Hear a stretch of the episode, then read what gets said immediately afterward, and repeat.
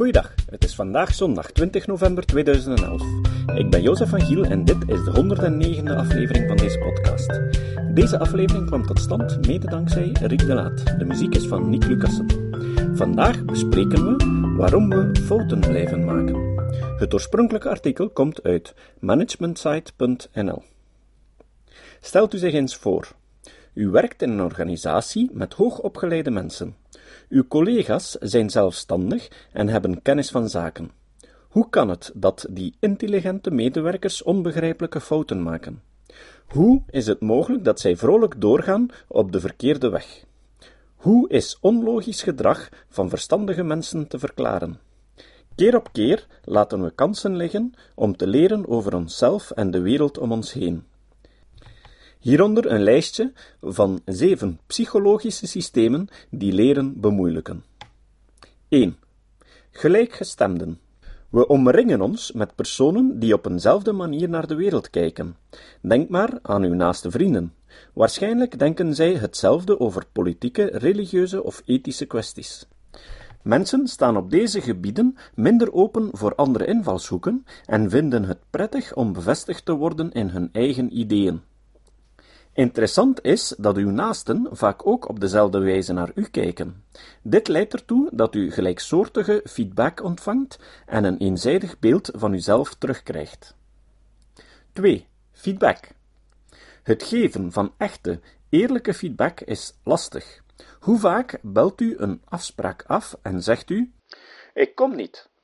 Ik heb geen zin om weer de hele avond naar jou te moeten luisteren in plaats van dat je vraagt hoe het met mij gaat.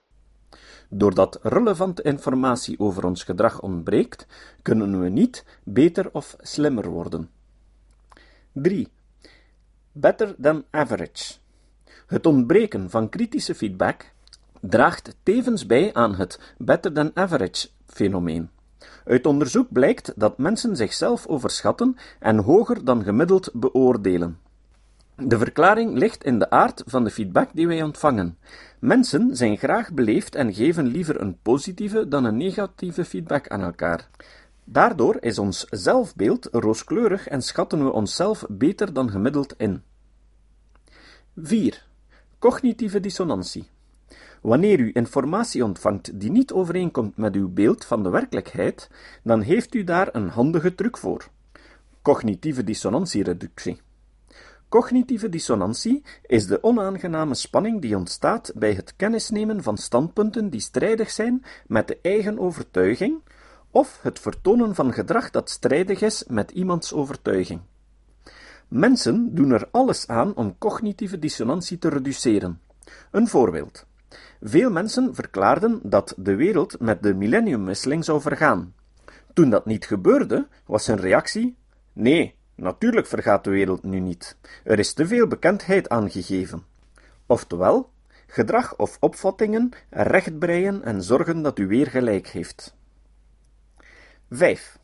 Belief perseverance. Naast gelijk krijgen houden mensen ook van zekerheid.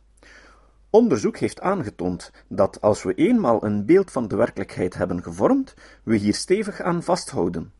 Dit wordt in de psychologie aangeduid met belief perseverance.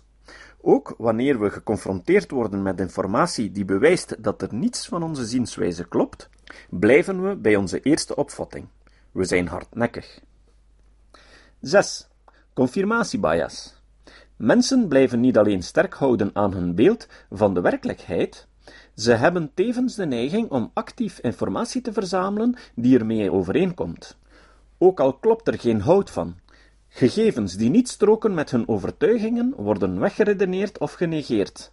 Deze selectieve blindheid is onbewust en zorgt ervoor dat we niet leren en onze opvattingen bijstellen. 7. Need for closure. Een laatste verschijnsel is de need for closure, behoefte aan afsluiting. We willen weten hoe het zit en graag zo snel mogelijk, zodat we het, tussen aanhalingstekens, probleem kunnen afsluiten. Deze natuurlijke behoefte beperkt onze cognitieve flexibiliteit en maakt het lastig om breed te blijven denken. Inmiddels hoor ik u denken: zijn deze systemen ergens goed voor? Jazeker, ze beschermen ons tegen een overkill aan prikkels. Dagelijks komt er een gigantische hoeveelheid informatie op ons af en onze hersenen kunnen dit niet verwerken. De ingebouwde filters pikken de voor ons op het eerste zicht relevante informatie eruit. Zo kunnen we effectiever reageren op onze omgeving en snel beslissingen nemen. Bovendien dragen deze systemen bij aan de behoefte van de mens om bevestigd en aardig gevonden te worden. Ze voorkomen dat we niet continu geconfronteerd worden met tegengestelde ideeën en daarmee verwarring en onzekerheid. De verschijnselen zitten diep in ons, zijn vaak onbewust en dus niet zomaar te veranderen. Het begint bij het bewustzijn van deze vormen van zelfbedrog. Vervolgens helpen onderstaande adviezen om wel te leren. 1. Organiseer feedback. Vraag mensen in uw omgeving actief om feedback, aan collega's, vrienden en familie, maar vraag vooral feedback aan mensen die verder van u afstaan en een nieuwe, frisse kijk op u hebben. Dit vraagt overigens van u dat u echt naar uzelf durft te kijken en te reflecteren. 2. Bedenk alternatieven en zoek mensen die u tegenspreken. Het helpt om veel alternatieve ideeën te verzinnen en tegenargumenten van anderen te verzamelen.